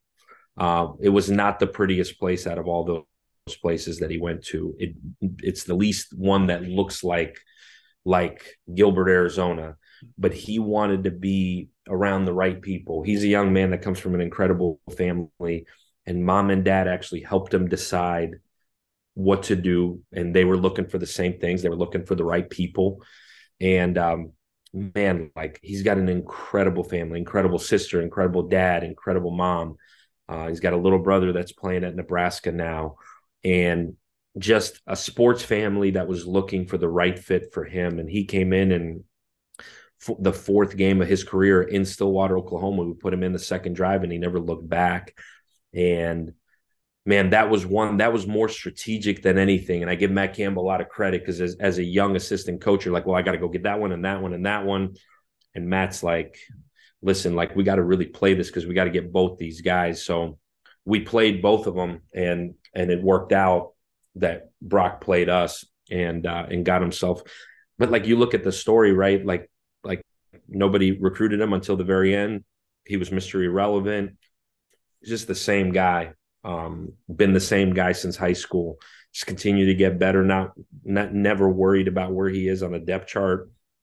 Just worked and worked and worked. Brock, I look up to Brock. I admire Brock because we always talk about making the important things the important things. Brock, since we knew him as a junior in high school, he's always made the important things the important things when you get to Tennessee, very unique situation. Obviously, you talked about the sanctions and also the way that the quarterback situation played out. You know, Hooker is this guy who was recruited by the previous staff, which people kind of forget about. And then Milton was, you know, on campus and then he ends up joining, you know, in the in the spring, but you know, doesn't doesn't do like spring practice or anything like that with you guys. And you see the talent that Milton has, and it's undeniable. And then you see the makeup, the physical makeup and the mental makeup, probably even more so with Hendon. What was it like to try and figure out who your starting quarterback was going to be?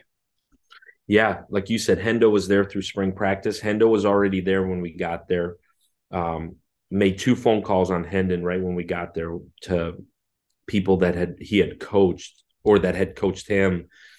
And the feedback was all the same, like really, really smart young guy. Um, has played a ton of football just has never clicked.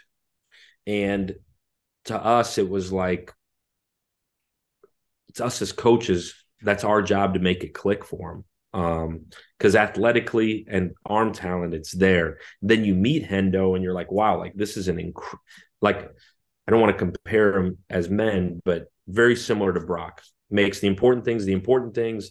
Loves football, loves his teammates, incredible leader, high high end intelligent. Like it's the same traits you would ever, the same traits you would look for in a friend. It's the same traits you would look for in a quarterback, and so. But when we got there, he was coming off of a Virginia Tech transfer where it didn't end well a young man that had been benched, you know, direct quote, probably five times on and off at Virginia Tech. And here we are sitting here coming off of one of the top offenses in the country. And we're like, we can go get a quarterback to match what we need, which is a guy that can throw the ball and is really athletic. Also, really smart. Well, here's Joe Milton sitting here at Michigan, similar situation, earned the starting job, got hurt, and he's available. And we're like, man, if we can get both these guys, we got a shot. Well, Joe Milton, and I can say this because I've said it to Joe, and I'll say it to Joe on the phone anytime they'll call. Like Joe Milton at that point was the best practice quarterback any of us had ever seen. Um, in a red jersey with nobody can touch you, the prettiest deep ball I have ever seen, like ever. And I've been around some NFL quarterbacks. I've never seen anything like this. None of us ever had. And we had a pretty good one as our head coach that could throw one a pretty good mile too in, in Heup. And and I mean, you saw him, you saw Joe throw the ball and you saw Heup's eyes light up. And Heup's not one to give a, a ton of people, uh, especially quarterbacks, credit. And it was like, whoa.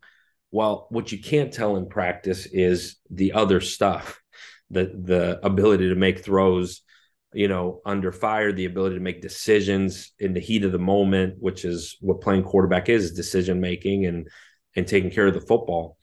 And Joe, on three months, we made a decision as a staff that Joe was the guy. It wasn't that Hendon wasn't the guy. We felt like Joe gave us at that point the best opportunity to win. And to Hendon's uh, credit, Hendon just worked and worked and worked exactly as if he was the guy or wasn't the guy. And Joe got hurt in the second game, halfway through our second game, which was Pitt at home. Hendon came in, and there was a couple of oh wow moments with Hendo where he stood in the pocket and made a couple of throws. There was a specific, there was a pop pass um, going into the closed end, and and he threw a touchdown with somebody um, with a plug blitz going right into his face. Stood in there, delivered it, and I remember looking at Joey sitting next to me in the box. I'm like, man, that that's our guy right there. Holy smokes! And again, to Joe's credit, Joe came back and and as we just kind of started to roll with Hendo, Joe came back and had a decision to make. Like, am I going to be disruptive to the team? Am I going to be be what what 90% of society would tell you man, you got screwed? Or am I going to sit here and learn and grow and wait for my opportunity? And I give Joe more credit probably than than than I would ever give Hendon. Like the same credit I gave to Hendo for just sitting there and working, I give to Joe um, because Joe just sat there and kept working and getting better and working and getting better. And the outside noise would tell you, man, like you're getting screwed and he shut the outside noise down. And that doesn't mean he didn't have bad days because he certainly did. But I give him so much credit with how much he grew. And you saw it this year, you know, when when we would be up on teams, we'd go with Joe at quarterback and we called the game the exact same way because Joe earned the right to play it like normal. And people thought, man, you guys are going to continue to put points up on Mizzou and, and Tennessee Martin and these teams. We didn't. Like that wasn't the intent. It was the the intent was to let joe go play. And then you saw him in the vanderbilt game and and then certainly the orange bowl how much better he's gotten and learned from hendo and both those guys what they taught each other they became best friends they became roommates they became inseparable like like you talk about college football at, at its purest like for Joe to stay, Joe graduated from Michigan in three and a half years and could have left at any point. For Joe to stay and for Hendon and him to have the relationship they did, huge credit to Heup too for managing that situation and yeah. creating a culture there. I don't know if Heup gets enough credit. Like 99 out of 100 quarterbacks would have left if they were Joe Milton. And for for the culture that Heup has built in Knoxville. Um, that's why guys don't leave in this era of transfer portal where it's really really easy to leave. The culture Heup built there and and the realization that team is more important than me. I, I give Coach Heup a lot of credit for what he's been able to do and and him managing those two guys because it ain't the easiest. And him and Joey Halzle did a phenomenal job with those two. I got a two part for you um, before we get some rapid fire here on uh, on Joe Milton. Um, the rumor, or at least what Jalen Hyatt said on these very airwaves, 80 to 90 yards. That's how far he can sling it. Have you seen further? And then on top of that, if he's able to rein it in and we see the guy that we saw in the Orange Bowl, what's his potential? Yeah, he can throw it really far. I've never measured it. The fact that Jalen had the time to go out there and measure his throws, um, God bless Jalen Hyatt for having the time to go measure. I could see Jalen though going out there and having him standing there at the other end and and watching it land. That would be a very Jay Hyatt thing to do. But he can he can sling it. Uh, you know, for him it was understanding uh, understanding the entirety of the system to be able to put that ball out there on time and not feeling like he's got to get it to where it's got to go uh, by overthrowing it or underthrowing it. I think learning himself and understanding how big and physical he actually is. I think he never lacked for toughness. He lacked for understanding of the entirety of who he is more so than anything else. I think that's what why we call it development of players. Like it took him time to learn who he is. And it took him screwing it up and getting it right. It took him getting it right and repeating that behavior to create a sustainable behavior that within a game he knows how to function now. It's just called growth. You know, it's no different than us as people growing. It's him as a player growing, him as a person growing. Um, but I think his potential and and not even potential that's probably not fair. His the reality of who he is is he's an elite level quarterback now. He wasn't a year and a half ago but he is now because he's learned his deficiencies he's learned his strengths he's learned how to play within the system and he's learned how to play within himself. I think he now understands that a quarterback's job is to operate within the system, take care of the football, and make the others around you better. I think two years ago, and he would probably tell you the same thing, is he thought he had to go win the game, and he doesn't. He's got to go manage the game, take care of the football. You look at Hendon, Hendon had freakish numbers, but Hendon threw three picks in two years, and we threw the ball a fair amount. He took care of the football. And taking care of the football will win you games. And I know it sounds really elementary, but Hendon figured that out. Joe in in the time he had throughout the year, the Vanderbilt game, you know, he gets a lot of credit for for the Orange Bowl because a lot of people watched it. But the start before that in that Vanderbilt game, talk about being nervous for a game. They were coming off of back to back wins for the first time in in a long time, beating Florida and Kentucky, and it was going to be a torrential downpour and you were going to play at Vanderbilt, which is is not not probably a top 10 stadium in the country in terms of environments and it's not a knock on Vandy, but it is. It's a game Tennessee's got to win every year. That's reality. And reality is we were five and five against them in the previous 10 years. And Joe, in the torrential downpour, took coming off of a really tough loss at South Carolina, Joe took care of the football, we we rushed the ball against torrential downpour. We rushed the ball for 400 and so many yards. I think he only threw it for about 180, but it was complete control, like almost a perfect game. No turnovers. Um, took care of the ball, and it was that game that after that game, you're like, Joe got it figured out. Like this is it. It's his time. It's his team. And to be honest with you, as much as for Joe, for the rest of the the guys in that in that locker room to know he's their leader. That is huge. That and you can kind of see shades of that, even though you're right, the numbers are down, but you know, you see that thing click, and then all of a sudden, you know, guys figured out at at different times. And if that's the case for Joe Milton, that would be absolutely awesome to be able to watch. Um, all right, I want to get you out of here with a little bit of rapid fire. This has been great. Just five questions. First thing that comes to mind. Does that work for you? You got it. All right, first one. I am originally from the suburbs of Chicago. You've spent a little bit of time in the, in the state of Illinois. You were fired up to experience Portillo's in Tampa. What is your go-to order? Man, this is easy. Um, non-traditional Portillo's order, but it is frame uh, flame boy uh, broiled burger, cheese, ketchup only, large cheese fry. Cheese fry is what makes it for me. And then it depends how I'm feeling. If I'm like in a really, really tough spot mentally and emotionally, then it's the brownie shake. The the cake shake. The cake the shake cake is shake. it is an experience unlike any other. And when I explain it to people, uh, yeah, they just shove an entire piece of cake into a milkshake and you drink it, and it's unbelievable. It's the most. They mix it. It's life changing in a lot of ways. Um, some people haven't experienced it, but what is cool down here, literally Portillo's is less than a mile away, and you can get it DoorDash, or I got my my special assistant here. I'll go pick it up, and it is life changing. Um, it's it's like getting married, having your kids, and then that the cake shake in that order in terms of life experiences for me. You're the first person who's ever come on this podcast and been a bigger Portillo's fan than I have, so that's incredible. Um, second one for you. True or false? When you get your hair and beard done, you just tell your stylist, "Give me the Sean McVay cut." well, uh, yeah, no, um, you know, no. Um, I do. I respect what Sean McVay has done, but I've had that comparison several times. Man, like that's not a bad comparison. He's done well for himself, but uh, but no. I mean, I just I got to keep it keep it tight. I'm starting to get some gray which uh, I'm not a self conscious person, but that's really, really starting to bother because I've always looked at myself as the young guy. And now I'm like getting some gray and and it's just exponentially coming in here now since since December 4th. And so I try to keep it clean, uh, try to keep it lined up.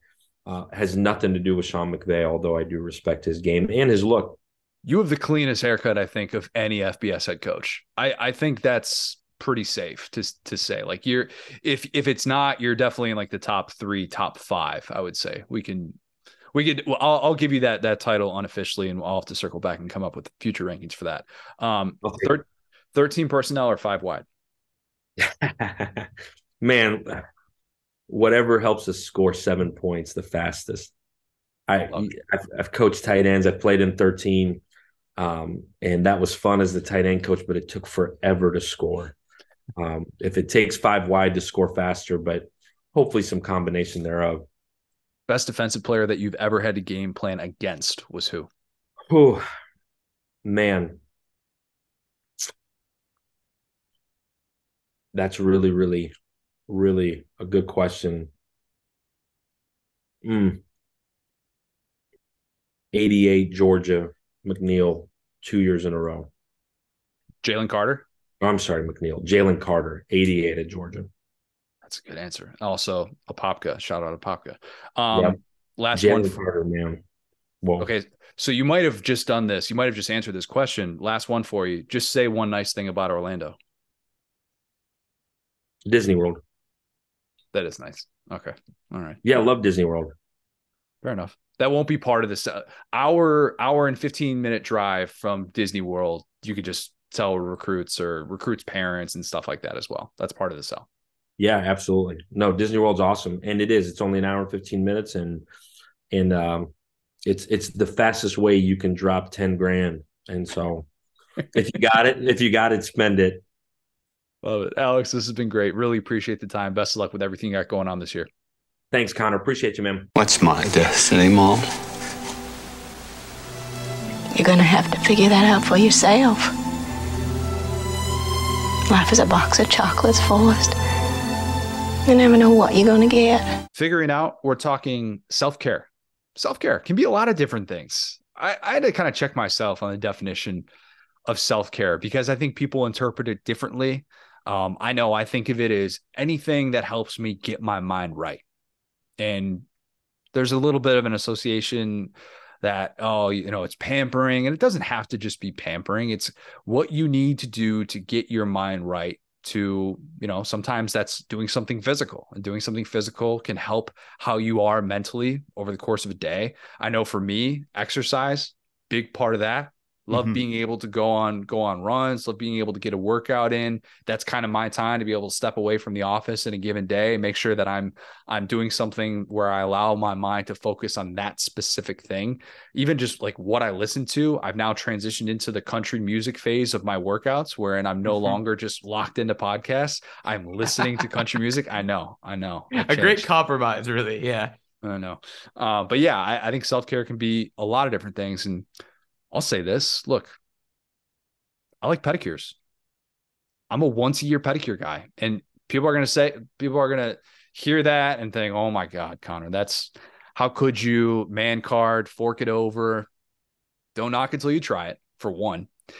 A pedicure, for all the damage we do to our feet, it gets a bad rap. It really does. Like you go in there. I went in on on Sunday and got my my once a year pedicure, and went in there. They'll you know they'll they'll massage your feet. They'll get all the dead skin off your feet. Everybody has gross feet. Our feet are naturally disgusting, and especially training for for this race that I'm running. I was like, you know what would be what would be really nice is to kind of get my feet right, relax, put the phone away for a half hour, just kind of sit there in that zone. It's not really a whole lot different than going to a barbershop and getting a shave. But because it's your feet and because it's a place where usually you're surrounded by women, there's this association that it's like not masculine to do it. And I'm going to get some people that are going to think, oh, Connor, you're a loser. You're a girly man, whatever. That's fine. I'm perfectly comfortable with who I am. And just being able to say, there's nothing wrong with going out and getting a pedicure, just getting getting a little bit of self-care that way.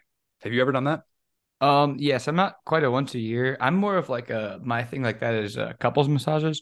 And guys, remember Mm. when keeping your you know significant other happy, you got to open up the full playbook, right? I mean, you're listening to two guys here who have been allowed by our significant others to watch an egregious amount of college football. I mean, an So amount of much. college football that most guys dream of. And so to get there, that's already been put on the CBA bargaining table. You got to get creative. you got to put in the couples massage. You got to do the the couples pedicure. You know, so don't limit yourself by you're limited. You're limiting your possibilities by limiting your your, your kind of masculinity. Because yeah, I'm in the same boat. You know that that's my my Valentine's Day for um my Valentine's Day present for Brittany is a couples massage with some like CBD oil. We're gonna like do it up. You know what I'm saying? Like two hour massage. It's gonna be awesome. But yeah, like you know, if you if you limit yourself, you limit your possibilities and what you can put on the table. That's all I'm saying. Agreed, 100%. Do what you got to do, and and sometimes self care is is self care can be done in a relationship. And you know, like Mhm. Lauren and I will do a little bit of yoga every once in a while. Self care with that. If self care is meditation, if it's you know if it's prayer, whatever it is, going into that that mental headspace to kind of get right. By all means. Um, so let's open this up to the Saturday Down South podcast Facebook group. We've got a few responses here. Let's start with this one from our guy Drew Page. Drew says, My best forms of self care are playing some video games or listening to music, uh, metalcore or folk music, and podcasts. Uh, last podcast on the left, SDS, never seen it, etc. Uh, it all helps me. If he had listed podcasts and not listed ours, that would have been tough. That would have been really tough. Uh, it all helps me uh, just to not think about things for a second, which goes a long way for me. Also, movies are a thing I absolutely love that I count as self care yeah the um the ability to take your mind off of everything else is one of those things you never think about when you're young ever and you can think you might have stress in your life when you're in high school or something like that but when you're an adult and problems are a little bit more real the need to get away from that for a little bit in a healthy responsible way is sometimes a great form of therapy uh, og listeners of this podcast will know your boy was in bell choir back in the day. You want to know why I like bell choir? Because if I didn't focus on attempting to read music, which you know I put in air quotes, can't really do it specific. You know, I can't really do it very well. But if I focused on anything other than my bells and rocking to the beat of the music, I was going to be in trouble. If I'm thinking about, all right, what's what's Mizzou's QB depth chart look like?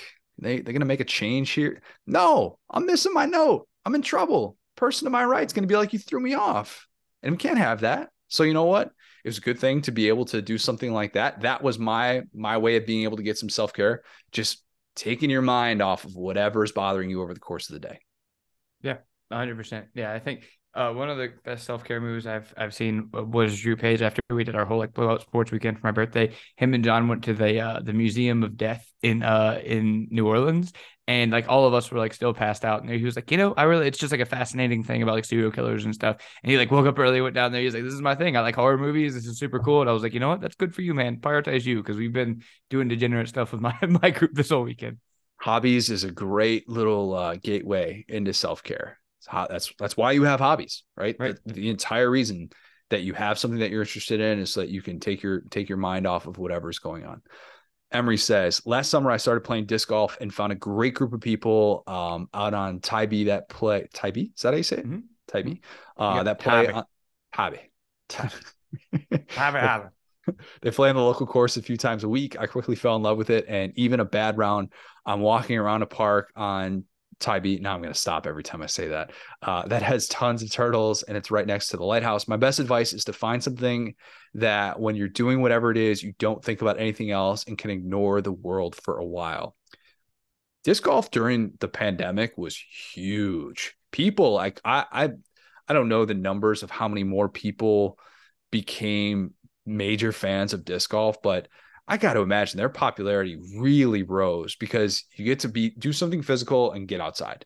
Get outside. A lot of times you're going to a park or something like that, and it's you're just out in nature, and the ability to just turn everything else off in a setting like that is it's it's just right there, and it's competitive too. And mm-hmm. sometimes being competitive, while it might add stress within that moment, is still a form of self care. I used to play softball for self care, like like being able to get away, and it was something I could get, look forward to over the course of the day. A lot of people get really competitive at disc golf. I've realized.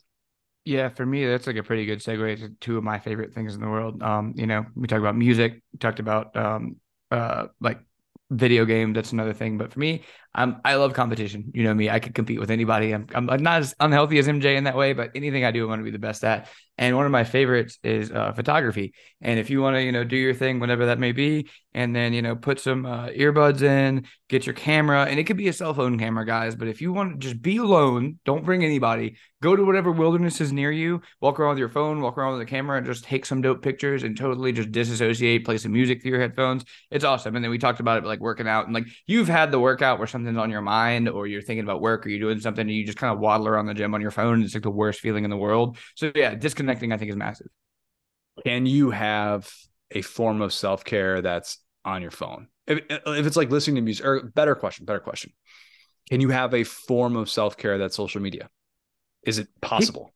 People are like that with TikTok, and that's why TikTok is so huge. Is that they'll just disassociate and scroll. And but if you've ever heard someone else's TikTok feed that you're not watching, it's so chaotic because it's just like ah, shh, and they all like every sound is different. So I don't feel day. that way, but some people do. Yeah every day with Lauren. I'm like hearing her TikTok feed. I'm like, or when when she watches a video like four times over and I can't yep. see what's going on, I'm like, you start to quote it. Like, I always just look at Brittany and I'm just like, not like saying the video. Like, please skip yeah. this. I don't, I don't need this at this point. You, you, you've seen enough. You're good, right? Like you can go on yeah. to the next thing. Um, but yeah, that, that, that's something that I always wonder about. And I think disconnecting is, is very important to, to achieve the levels of self-care that, that you should aspire to. Grant Haney says the best forms of self care that I apply to daily life is to get away from everything in the great outdoors, whether it's mm-hmm. a meaningless round of golf or tossing the bumper into the pond for our Labrador to retrieve something about the ambiance and innocence of nature to provide a necessary reset. Also, running is always an, an economically feasible means of residential self care during a hectic work week. Yeah, I love running. I do. Uh, like the way that it makes me feel. I don't get runner's high, but I think there's there's some sort of a, a middle ground between hating the last moments of a run and being able to just get outside and do something and understand what it does for you. The endorphins people like to talk about all the time. I don't even know so much that it's that, but I like the fact that I can just lock into my own zone and, and move to a place mm-hmm. and feel like I'm actually doing something. Like today's a perfect example. I don't think I'm going to be able to have time to get a workout in today. I've got a million things going on, preparing for a weekend, and it will bother me tonight when I sit down and think, "Ah, crap, I wasn't able to get a workout in today. That yep. sucks." And I like, I'm like, I would, I would have loved to have been able to get outside to do something, and even if it's something like a hike or you know whatever it is, I would have loved to have been able to experience that. And I think that's extremely important. I like that advice. Yes, very cost effective. The jog is free. Yeah, hundred percent on the same page, same same kind of process. Throw on some earbuds. There's a uh, you're gonna hate this. There's uh, I used to run early in the morning whenever COVID started, and there's like this uh, cemetery by my house, and there was like there were a couple mornings where it was really foggy. Put on like some Voodoo by Godsmack. I don't know if you guys ever heard that song. It's like this really creepy, like somber song. I was just like running. I was like, I'm gonna pretend I'm just out here fighting ghosts. I'm gonna pretend I'm a Ghostbuster. I got this. Da da da. da. I just remember starting my day like nothing can be worse than that, boys. Let's do it. And so like sometimes like so I like to create a little universe in my run. You know, I like to be thinking about. I'll put on like a long like a Prince song or something and just like go. You know. That's being and telling yourself that you're just in a totally different world. That's Mhm. hard to do. It is really, really hard to do. I struggle with that constantly. I can't even get. I feel like I can't even get self care when I when I sleep at a reasonable hour. A lot of the time, if I go to bed too early and if I'm not tired yet, and if I think I'm doing my body a favor, I can't escape into that that like that world. I'm still locked in on what's happened throughout the course of the day, and I I'll be tossing and turning for I don't know like a half hour at least before I can actually get to sleep. And I'm Mhm. thinking that I'm doing myself a favor, and really I'm not. Because something like that, though, that you're actually outside and you have like, all right, this is what I'm doing in this moment. I can't focus on anything else. I think that's the the better way to go about it. I wish I could sleep more. I really do. Shout out, shout out to Michael Dark for again hilarious picture of him with his donkey with the cas- the classic uh, quote: "Nothing rejuvenates me more than the McChicken, the best fast food sandwich." Which for me it's the McChicken, the best form of self care. You know, that's a real deep cut. We love to see that type of inside joke in the podcast. This picture is one of the funniest things I've ever seen in my life. I like almost lost it and muted myself when I first saw it. So good meme, Michael Dark, 10 10. The donkey that's just chilling in the background of this picture. It's like, how could the donkey make his appearance into this? I love it so much. I wonder how many how many how many uh selfies he had to take to get the right one of a donkey just looking at you in the background. Donkey, great form of self-care. Pets. donkeys. Pets. Oh, yes. Playing fetch with a dog, somebody mentioned that, or just having the cat sit on your chest. If you've never had a cat sit on your chest and it's just like a little engine that's just warm and purring, and you're like, this cat depends on me for life. I love this cat. It's one of the greatest feelings. But It again, is. that's the difference between a dog and a cat. If you want to get outside, throw a ball, you know, play some fet- fetch is rad too. No, not picking favorites. Yes, very true. Love that. Love that. And when I get to my my in-laws place and, and I'm working throughout the course of the day, you know, at their house in Indianapolis, and I'll get outside and I, I play fetch with the dog, Harry, with the, the chuck it. Dog owners know what I'm talking about. The chuck it is Oh a yeah. revolutionary tool. It, it changed the game for fetch. It, it takes my mind off of things, and I'm like, all right, I'm going to take my my five ten minute break, get outside. It's like 30 degrees out there in Indy because that's the way that it works usually. I'm going to play outside with with the dog and just going to focus on on him and giving him some good tosses. Yes, pets are great forms of self care. Um, did we leave anything out? Did we leave anything out? I feel like we left out a big one that I wanted to get to. Um, I wish I did. I wish I did like I had a better self care routine, but I I more am, am doing it out of necessity, and I need to be better about that. How about you? Bro, if you guys uh, don't go to therapy, just go to therapy. Um, even if find find a good therapist because a lot of people like I have horror stories. My first therapist was in Birmingham, Alabama, and thought I was like the worst person in the world because I was like smoking weed in high school. Sometimes like sometimes ther- therapists are not good at their jobs. Shocker, just like everybody else. Just like Dan Wolken, just like some people in my industry, they're bad people in every industry. All right, so don't think that you because your therapist was bad, but go to therapy. And the other thing is, if you struggle with ADHD or depression slash anxiety, there is medicine out there. You know what I'm saying? I got on ADHD medicine and you've seen a, a noticeable sharpness in my, my podcasting lately. I've slowed down. I've been a lot more focused. So it does help. You know, it's not like a, a coward's way out. So that's one thing. Just keeping keeping eyes on your mental, man. But yeah, that's about it for me. Love it. Hell and self care. Self care. That's the, the message for today. Inside Uh, of you, there are two wolves. Yes, college being in college football hell and self care. Yes, one or the other. If you have not, leave us a five star review, subscribe to this podcast, follow us on Twitter at the SDS Pod, at Sat Down South. Subscribe to our basketball newsletter. You can go do that at bluechipgrit.com. Join the Facebook group, hear your name right on air with Figuring It Out or Bold and Brash. Thanks, guys. Talk soon.